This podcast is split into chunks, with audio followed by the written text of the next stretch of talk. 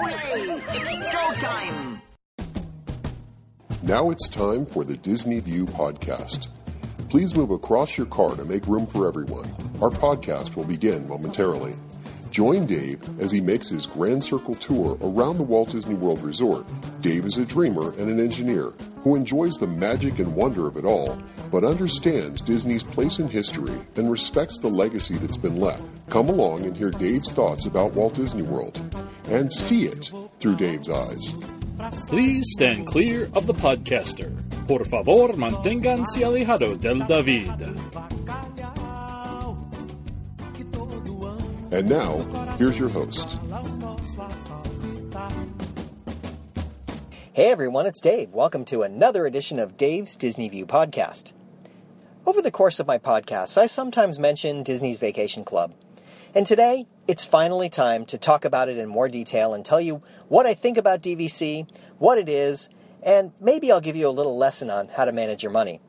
Now, full disclosure, I have rather a strong opinion on the topic of timeshares and it can be summed up by a quote attributed to Chris Rither, who owns One Mean Dream, and that's sort of a think positive website that makes forays into financial well being and is not a site about one man's dream. He says flat out, a timeshare is a sucker's bet because it preys on the emotional feelings people have for their favorite vacation spot. The problem is that we go on vacation to get away from our responsibilities, and now we've turned our favorite vacation spot into another financial liability. And what fun is there in that? But I promise that I'll be fair to Disney and give you the facts. And hey, it's high time since the DVC is celebrating its 25th anniversary. Now, before I get into details, let me state up front that I'm not a financial advisor, nor am I an attorney. In no way am I suggesting that you buy or not buy. I'm just giving you information to help you make an informed decision. Now, let's start with the basics. Disney says that their vacation club is a vacation ownership program that offers members flexibility and value, as well as a magical Disney vacation year after year. But what is it? At its heart, it's a vacation timeshare program owned and operated by the Disney Vacation Development Incorporated, a subsidiary of the Walt Disney Parks and Resorts, which is a unit of the Walt Disney Company. Disney will not ever refer to DVC as a timeshare overtly, because that's got a negative connotation to it, based on pre Disney high pressure sales, shoddy development, and large defaults in the 1970s and into the 80s. In Disney marketing parlance, it's a vacation club, which, by legal definition, is mm, a kind of timeshare. Now, if you peruse their website, they do tell you it's a timeshare because they have to, but they try and stay away from that term as much as possible. A timeshare itself is a property with a particular form of ownership or use rights. These properties are typically resort condominium units in which multiple parties hold rights to use the property, and each sharer is allotted a period of time, typically one week and almost always the same time every year, in which may, they may use the property. Units may be on a partial ownership lease or a right to use basis, in which the sharer holds no claim to ownership of the property. The first timeshare in the United States was started in 1974 by the Caribbean International Corporation based in Fort Lauderdale, Florida. It offered what was called a 25 year vacation license rather than ownership. The contract was simple and straightforward. The company promised to maintain and provide the specified accommodation type, a studio, one bedroom, or two bedroom unit, for use by the license owner for a period of 25 years until 1999 in the specified seasons and number of weeks agreed upon, with only two extra charges a $15 per night rate frozen at, at, that cost for the life of the contract, and a $25 switching fee should the licensee decide to use his or her week or weeks at one of the other resorts. The presentation's logic was based on the fact that the cost of the license and the small per diem, compared with the projected cost of the hotel rates climbing over the next 25 years to over $100 per night, would save the license owner many vacation dollars over the span of the license agreement. The license owner was allowed to rent or give the weeks away as a gift in any particular year. The only stipulation was that the $15 per night must be paid every year whether the unit was occupied or not. This must be paid yearly fee would become the roots of what is known today as the maintenance fees, once the Florida Department of Real Estate became involved in regulating timeshares. Now, the timeshare concept in the United States caught the eye of many entrepreneurs due to the enormous profits to be made by selling the same room 52 times to 52 different owners, at an average price in 1974 through 1976 of $3,500 per week. Now, shortly thereafter, the Florida Real Estate Commission stepped in, enacting legislation to regulate Florida timeshares and make them fee simple ownership transactions. This meant that in addition to the price of the owner's vacation week, a maintenance fee and a homeowners association had to be initiated. This fee simple ownership also spawned timeshare location exchanges like Interval International and RCI, so owners in any given area could exchange their week with other owners in other areas. Cancellations or rescissions, that is basically giving up your timeshare, to the timeshare contract remain the industry's biggest hurdle to date. In short, that refers to people wanting to get out of their contracts. Now, major international hotel chains such as Hilton, Accor, and Marriott have introduced their own vacation ownership programs, which are based on the point system. The share of membership sold is either deeded or with right to use the club services for a certain number of years. Now, there are also vacation clubs that may own units in multiple resorts in different locations, offering service to a private customer base for a sense of exclusivity. Some clubs only consist of individual weeks at other developers' resorts. Vacation clubs cater to a wide range of economic backgrounds and income levels. With that out of the way, now let's turn to Disney. The Disney Vacation Club first came on the scene on October 1st, 1991, at the Walt Disney World Resort. Now, it's interesting that they picked October 1st, 1991 as the start date. That happens to be the 20th anniversary of the Walt Disney World Resort opening, and in particular, the Magic Kingdom opening. So they picked it as kind of an emotional tug to start it off at that point when they were celebrating their 20th anniversary. The Disney Vacation Development Incorporated announced on March 30, 1993, plans for a 440 unit timeshare resort in Florida, about 95 miles southeast from Walt Disney World, with groundbreaking on July 28, 1994. This resort hotel opened as the Vacation Club Resort on October 1, 1995, in Vero Beach. So, the Vacation Club Resort at Disney World was renamed the Old Key West Resort in January of 1996 to avoid confusion. And then on March 1st, 1996, Disney's Hilton Head Island Resort opened on Hilton Head Island in South Carolina. Now, since then, it's grown to nine properties at Walt Disney World, one at Disneyland, three outside the theme parks, including the Hilton Head, Vero Beach, and Aulani in Hawaii. Each of the properties is a higher end resort, more like a deluxe resort in the Disney hotel parlance. Now let's talk a little bit about the kinds of rooms that are available. There are a couple of different sizes. There are studio units, which are about the size of a Disney deluxe hotel room, somewhere in the range of 350 to 415 square feet, and include a mini fridge and a microwave. Most studios sleep four. Next on the scale are one and two bedroom villas that include a full kitchen with the basic cooking utensils, pots, pans, and dishes, and a living room in addition to the bedrooms, plus a whirlpool tub in the master bedroom and a washer dryer in the closet. Now, most one bedroom villas sleep four. Most one bedroom villas have one bathroom, but in, at the Animal Kingdom Kidani Villas and Bay Lake Tower, they have actually two bathrooms. The two bedroom villas sleep up to eight. Most of the two bedroom units have two bathrooms, but at the Animal Kingdom Kidani Villas and the Bay Lake Tower, they have three bathrooms. There's also the tree houses at the Saratoga Springs Resort, and they have three bedrooms and sleep nine. The bungalows at the Polynesian Villas have two bedrooms and sleep eight. At the Animal Kingdom Villas, the Bay Lake Tower, Boardwalk Villas, Villas at the Grand Floridian, and the Old Key West and Saratoga Springs, they have three bedroom grand villas for the ultimate in luxury and space. These can sleep up to 12 and offer full kitchen, laundry facilities, and more. Most grand villas have four bathrooms, one for each of the bedrooms, plus an extra off the living room. So you can see how the, the sizes and configurations can vary. So you really do have some ability to select a size that works for you and your family. Now, with all the basics out of the way, let's delve into how it works. Disney's fractional ownership is similar to the model of selling a unit to 52 different owners, but is managed a little bit differently, giving the owners flexibility in where they book and allowing Disney to sell some multiple of time using a formula to reach a sellout, rather than specifically selling 52 weeks for each unit. Just based on this, I'm sure that you can see how lucrative this would be for Disney. If you're selling the same unit multiple times, certainly you stand to make a lot of money on the deal. And to any developer who does it right, the timeshare has an enormous profit margin. Even half sold, it's still got a high return for any developer, Disney included. Now, as I mentioned earlier, this is a highly regulated industry, and you are entering into a real estate contract with specific terms and a long timeline.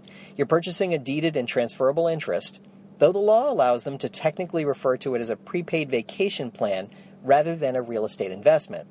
But in spite of all the legalese, the thing to keep in mind is that the plans go anywhere between January 31st of 2042 and January 31st of 2066 depending on which resort you buy into. Now, hearing what I've said so far, you can probably see the allure of owning. I admit, it's tempting in its own way, especially in the way it's pitched. But let me present to you some facts to give you a starting point to decide for yourself. Certainly, some people just want to lock in an annual vacation with Disney, with family and friends, regardless of whether it's a good deal or not. Ultimately, many DVC members have joined because they found the connection with Disney to be of supreme importance above all else. So the basic premise is so the basic premise is that you invest in the program and in return you're given a home resort and a set of points to use each year. Unlike traditional timeshares, where the week you purchased is the week you have to vacation, in the DVC the, the points can be redeemed at any time during the year. More on that in just a minute. But let me talk about some other things before I talk about point redemption. Now let's set aside all of the other factors for a moment and focus on the cost. And don't worry, I'll try and keep this as simple as possible and you won't be quizzed at the end. Just bear with me for a minute. Now, one of my big things personally is to make your money work for you. To simplify, I always like to break everything down into today's dollars, thus allowing me to see what something cost me today as a net present value or today's dollars. Now, for this example, I'll consider the Polynesians' new bungalows as the home resort and base this around info gathered in early 2016. The way this works is to pick a number of points that fits your budgets and go from there. You can add more points at a later time for an additional fee, but the points you're granted can be redeemed for stays based on various factors. The initial buy in cost for the investment of your deeded share of the property is $168 per point.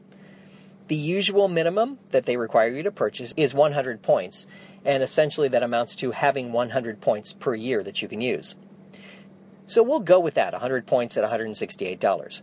Doing the math, that comes out to $16,800, which you can either pay in cash or you can finance. Should you choose to finance through Disney, the rate is somewhere around 12% interest over 10 years. So, with closing costs, you wind up spending nearly $30,000 in today's money. That's about double if you're scoring at home. Better to have the cash or to get a lower interest loan before investing. That's my word to the wise. Don't finance if you don't have to. Any finance company loves to loan you money because they make rather a lot on the loan, and the benefit to you is small except that you have the money now. In my humble opinion, you should pay cash. Don't rack up interest on real estate loans or credit cards for that matter, if there's any way you can avoid it. Anyway, be that as it may, that's not the only fee. In addition, there are monthly dues, currently set at $50.75 per month, or about $610 per year. Now remember, this is a 50 year commitment, and in most years there's been about a 3% increase year over year in the cost. Contractually, they could go as high as 15%, but let's leave it at 3% since that's been typical for the last 20 or so years. So the expected cost for dues, considering that it's $610 per year, is $69,000 over the life of the deal. It could be more, but that's probably the minimum you'd pay. Now, there may or may not be some of the additional assessments or fees that come up during the course of the life of the contract. It's impossible to know what those costs will be, but for the sake of argument, let's say that at some point you have $10,000 in other costs, or there's one year that has a higher than normal increase so the cost goes up. So 10,000 is probably on the low end overall, but let's just go with it for the point of discussion. So in total, we're looking at the initial $30,000 investment that you financed, $69,000 over the life of it at your $610 a year, and about $10,000 that be miscellaneous that you would have to figure in there. So you're looking at about $109,000 in today's money. That's a lot of money. Double the average that analysts often cite as the $50,000 medium income level, and you could instead buy a modest house or condo for that kind of money. So taking a moment and just breaking that down and dividing it up over the 50 years, that's like $2,180 per year. And I know, I know, I just shifted from today's dollars into a yearly amount and that's not really fair. But I really just wanted to see what I was looking at for an equivalency for this year, and I'll tell you why in a minute. Now, as I said, each year you can redeem your points for stays at your home resort, or you can book at another resort. The number of points needed for a stay varies by the time of year and the size of the space. A three night stay over the summer on a weekend in a studio in your bungalow home resort will cost you 91 points. Now, here's where the comparison comes in. The standard rack rate for a theme park view at the Polynesian in the same time period is about $800 per night, or about $2,400 for a three night stay, and that's before the 12.5% tax is added on. Compared with the cost of $2,180 for this year at a DVC, DVC is a better value. But suppose you didn't get a theme park view, or you stayed at a moderate resort instead. The value proposition starts to change. Now, we've already included the increase in DVC, so essentially the cost per year is about the same. You can kind of divide it up and be fair. There's other calculators you can use to really figure out what it would cost you year over year, but essentially you're going to be in that same range as long as the increase stays about the same every year. But the cost at a deluxe resort will continue to rise at some rate that we don't know. So, as a DVC member, assuming the increase stays at around 3%, you probably will come out ahead if you want the deluxe accommodations. Now, keep in mind that this is just an example. The points are a little fluid and fairly flexible. In this scenario, you have 9 points left over you can use another time. Or if your package costs you 110 points, you could borrow from the future and bring 10 points over from next year, leaving you with 90 for the following year. And so on. You can do all these things with it to use your points as, they, as you see fit. Now, it requires some thought to decide how many to use and how long you want to stay, but this gives you the general concept of how it works. There are calculators online that tell you by location, by size, and by date how much a particular stay will cost you in points. Now, you'll find that your points go farther if you go at an off peak time and stay during the week. The same 100 points can get you a week's stay in a non theme park view at one of the other resorts. With all of that said, let me just give you a little perspective here. The DVC properties are great. The rooms are nice and they have some amenities that typical hotel rooms don't, and they tend to be a little bigger. The grounds are wonderful. You've got amenities that you don't have otherwise. And hey, you're staying at Disney, which can't be beat. And they welcome you home when you go to check in, which is always kind of cool. But there is one small downside to staying at the DVC properties. And that's that mousekeeping doesn't come every day. At a DVC property, it's more it's more like home and they only come like once a week. There's a schedule for it, but something like that. Is it trivial? Maybe but it's something to keep in mind if you really enjoy having someone else take care of you and cater to your needs, changing towels and doing those things, and you don't have to do laundry. There is that to consider. Now, they do offer laundry facilities, which is really nice, and that does help, but you have to want you have to think about what that what your vacation means to you and what you want it to be like. Now, as I mentioned, you can exchange your points for other things as well. You can exchange them for cruises, trips to Disneyland, other properties that Disney owns, or even some other properties that Disney partners with that aren't owned by Disney. So you do have some options to use your points. Now, to be fair, my example only considers the cost of accommodations and nothing more. There are many other things you can consider, and you really should do your own analysis to determine if it works for you. Don't forget there's still the cost of theme park tickets, add on experiences, food, and travel expenses as well. But because they're costs you would incur anyway, I don't include them here. The catch is that DVC members can get some discounts on some of these items, so it's impossible to do a complete comparison apples to apples.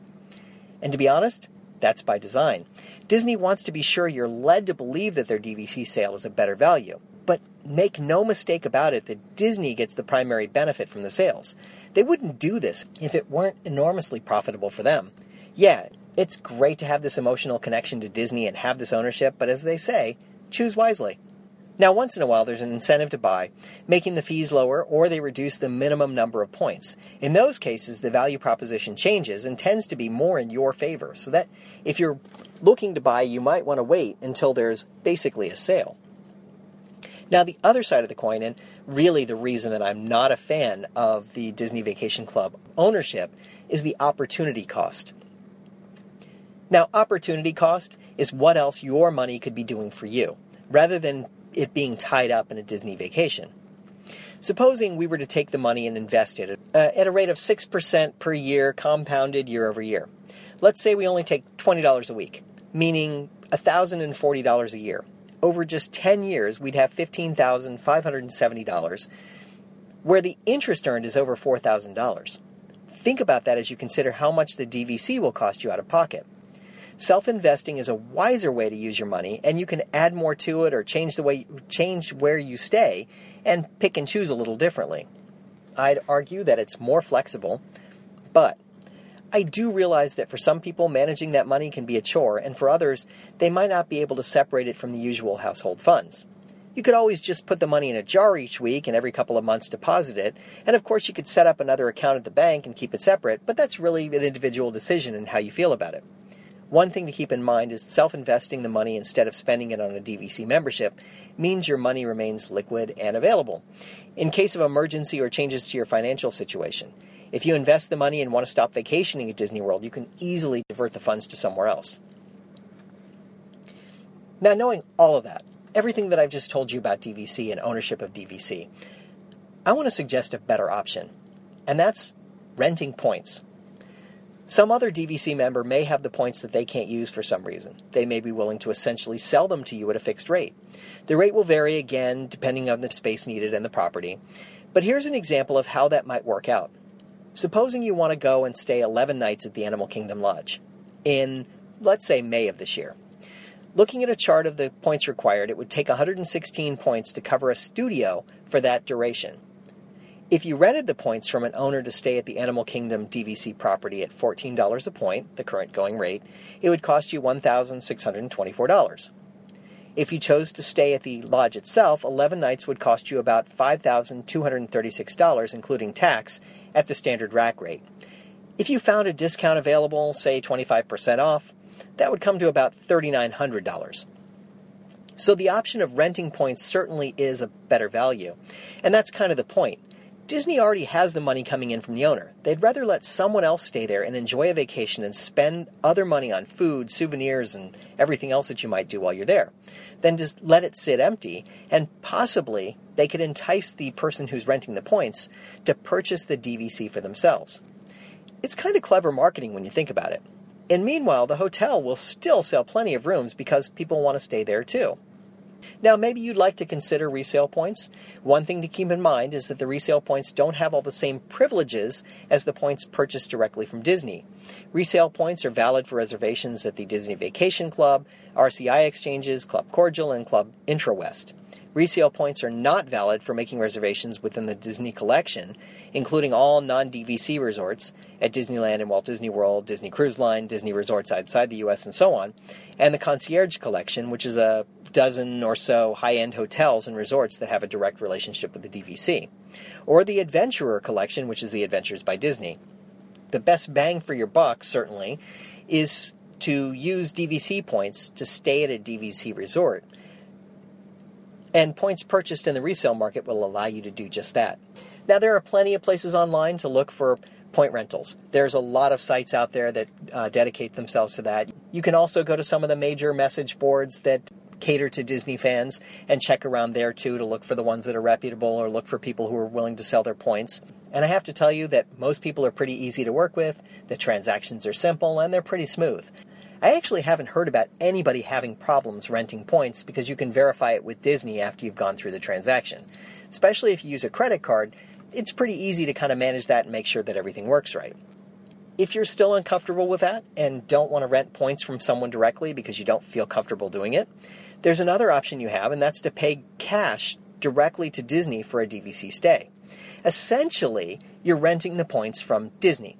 It costs about the same. The caveat is that it usually includes a sales pitch to buy in, but it cuts out the owners and cuts out that middleman.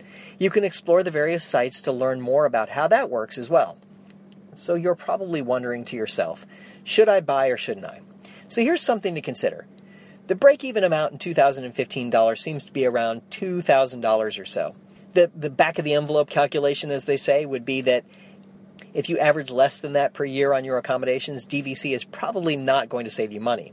If you spend more than that per year on average, and you can afford to write the check for the buy in amount, it's worth considering a DVC purchase. Now, maybe you don't vacation at Walt Disney World every year, but when you do go, you like to stay in luxurious accommodations. DVC may still be a good bet for you. You can bank your annual points, allowing you to skip a year. You can sell those points to someone else. In fact, by carefully banking and borrowing points, it's even possible to skip two years and only use the points every third year, and you could rent out any excess points. So you have some options and some flexibility that way. Now, another DVC benefit you don't pay extra when you have more than two adults in the room. This is true whether you own the points or whether you're renting the points, or if you're paying cash. The Disney Resort hotels charge extra if you have more than two adults in a room. Depending on the ages of the people in your group, this may save you quite a bit. And I've mentioned this a couple of times already. DVC contracts last a long time. Will you want to go to Disney World every year for 25 years? 35 years? If your lifestyle changes and you get tired of Disney vacations, or you suffer some financial crisis, or something else happens, the dues become really burdensome. One option you have, of course, is selling your membership or renting out your points to someone else to cover the dues. Realistically, this is the reason why DVC resales are always available. People do get in over their heads or just change their minds. Sometimes people get caught up in the sales pitch and the idea of owning at Disney just appeals to them, and they don't always think that far ahead, looking at 30 years from now. The single biggest reason people sell timeshares overall in the market is that they can no longer afford the mar- membership fees. And they inevitably go up. As I said, Disney's membership fees can go up as much as 15% every year. Now, Disney's rate of resale is higher than you might think, but well below the industry average number. That's why you'll find so many non DVC timeshare memberships being given away, or nearly so, on eBay and elsewhere, with the stipulation that the new owner takes over the fees. DVC memberships don't work that way mainly because there's an active DVC resale market. There are even companies that specialize just in this. Stop and think about that for a moment. It's amazing that there are whole companies out there whose sole business is to help current owners of DVC properties find new owners and match them up and do the transactions for them and make sure that everything happens. It's an, there's enough business to keep companies going for long periods of time. It, it's incredible. Just think about how many DVC properties there are out there. You know, you think about what did I say? There are nine properties, and in those nine properties, you know, if you figure there's 200 units in each property, that's 1,800 units, and essentially you're selling each one 50 times, right? So let's just, we'll just round up to 2,000 to make it easy. So that's like you know 100,000 potential resales you have in there. You have 100,000 potential owners that you're trying to resell to. So certainly there's always something for resale. Now, Disney is pretty smart about this. DVC has retained its value better than most timeshares that are out there, and that's partly because Disney buys back some resales under its right of first refusal clause when you sign the contract. It helps keep the resale prices up, and currently resellers are getting about 50 to 70% of full retail price once they pay the associated sales costs.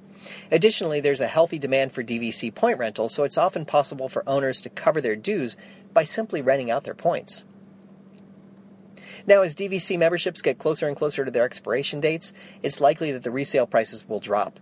If you're contemplating the purchase of a resale for one of the resorts that expires in 2042, it's possible the resale value might drop significantly at some point, particularly since there are other DVC resorts that don't expire until 2057 or even beyond there.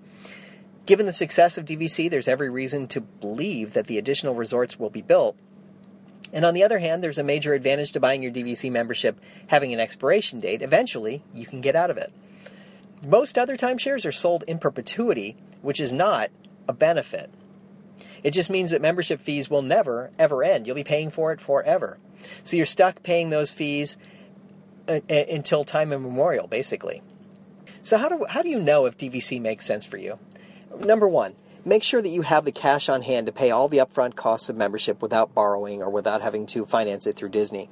Remember, Disney is happy to finance it, but they'll charge a relatively high interest rate to loan you the money. It would certainly cost you more than if you went in with cash, and probably more than if you went somewhere else to borrow the money from a bank, let's say. Make sure that the cost of dues does not appear to present a financial hardship based on your current expectations. Remember, it's been going up about 3% per year. What if it were to go up 10% per year? And that math changes. So instead of the uh, $69,000 that it was, what if it was $100,000 or $150,000? How would that impact you? So kind of keep that in mind that, you know, at a, at a reasonable rate, even if it was a little higher, would it impact you adversely? Third thing is you plan to continue staying at DVC resorts far enough into the future to make the membership at least break even for you. Next, you prefer to stay at a deluxe or DVC accommodations and or stay a longer time, like 10 or more days a year. And then finally, you're able to plan your vacations well in advance, ideally 7 to 11 months out. The challenge with the uh, DVC properties is because certain times of year are enormously popular, sometimes it's hard to book the properties that you want. So you really have to book, book them more than six months out in order to get the properties you want for the dates you want.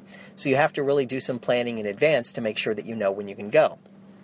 Okay, let's say you've decided to purchase. Now I would do three things. And the order on these might vary depending on how interested you are in buying, how soon you want to buy, and fi- what your financial picture looks like. So, thing number one is I would go and listen to a sales pitch. Go ahead and sit down with Disney, go to one of their vacation club uh, timeshare ownership presentations they do. They do them all the time. Sometimes they offer free ice cream to be able to sit there and watch the, uh, the presentation. Do it it's kind of fun. You can sit there and listen to the whole presentation. They are they are relatively low pressure sales. They're just trying to connect with you on an emotional level, but they're not trying to force you to buy at that moment in time. They're trying to encourage you, but they're not trying to they're not doing anything high pressure to try and get you to buy. Number 2, sit down and look at your financial picture. Make sure that the finances all work out. Number 3, I would talk to an attorney make sure that I know what I'm getting into from a legal standpoint and what this means to me in terms of being able to get out of it. You're signing a long term contract and you want to make sure that it doesn't have any negative effects on you. There's a lot to consider here. I've laid out the basics for you. It sounds pretty simple. Disney will make it sound extremely simple, but it's not. You're signing a legal agreement. And I always like to think that you should have an attorney on your side when you're signing a legal agreement make sure that someone has reviewed it and they know, you know what you're getting into. So, you know, you should talk to an attorney beforehand to make sure you have some ideas. So once you've decided to actually make the purchase, generally only the newest resorts are t- available for immediate purchase directly through Disney. You can ask Disney to put you on a waiting list to purchase other resorts, though they are supposedly sold out. If Disney exercises its right of first refusal on a resale, or it gets back points through a foreclosure, it will turn around and sell those points at current full market rates to the next person on the waiting list. You can also purchase any of the resorts from the current owners who want to get rid of their memberships through a resale market. If your offer is too low, Disney will exercise its right of first refusal and buy it out from under you, which is nice for the seller but a waste of the buyer's time. Be sure to research before making your offer so that you have a reasonable expectation of whether you're actually going to get the contract. That's not unlike buying a house. If you go in and you're going to buy a house, if you lowball the offer, someone else may swoop in and make a better offer and be able to buy that house. You need to think carefully about what your offer will be. The math turns out to be pretty similar whether you buy a resale of one of the older resorts that expire sooner or the newest resorts direct from Disney. The only difference is the length of time that your contract will go through. Now, resale buyers still have the same privileges at the DVC resorts as those who buy from Disney. The same ability to book 11 months in advance at your home resort or 7 months in advance for the DVC resorts. And this just in. As of April 4th of this year, Disney changed their policy. The Disney Vacation Club is taking away discounts and perks for new buyers who purchase on the resale market rather than through the company directly. Those membership extras include discounts on merchandise, annual passes, and restaurants. They also include access to a lounge opening in Epcot soon, a sweepstakes and special events such as movie screenings, a member cruise, and recent party at the Magic Kingdom. A spokesman for one of the resellers said, I think they always do these things that protect their ability to sell for the full retail price. Why would people pay that retail amount if they're not getting extra benefits? Frankly, I'm surprised it has taken Disney so long to make this move.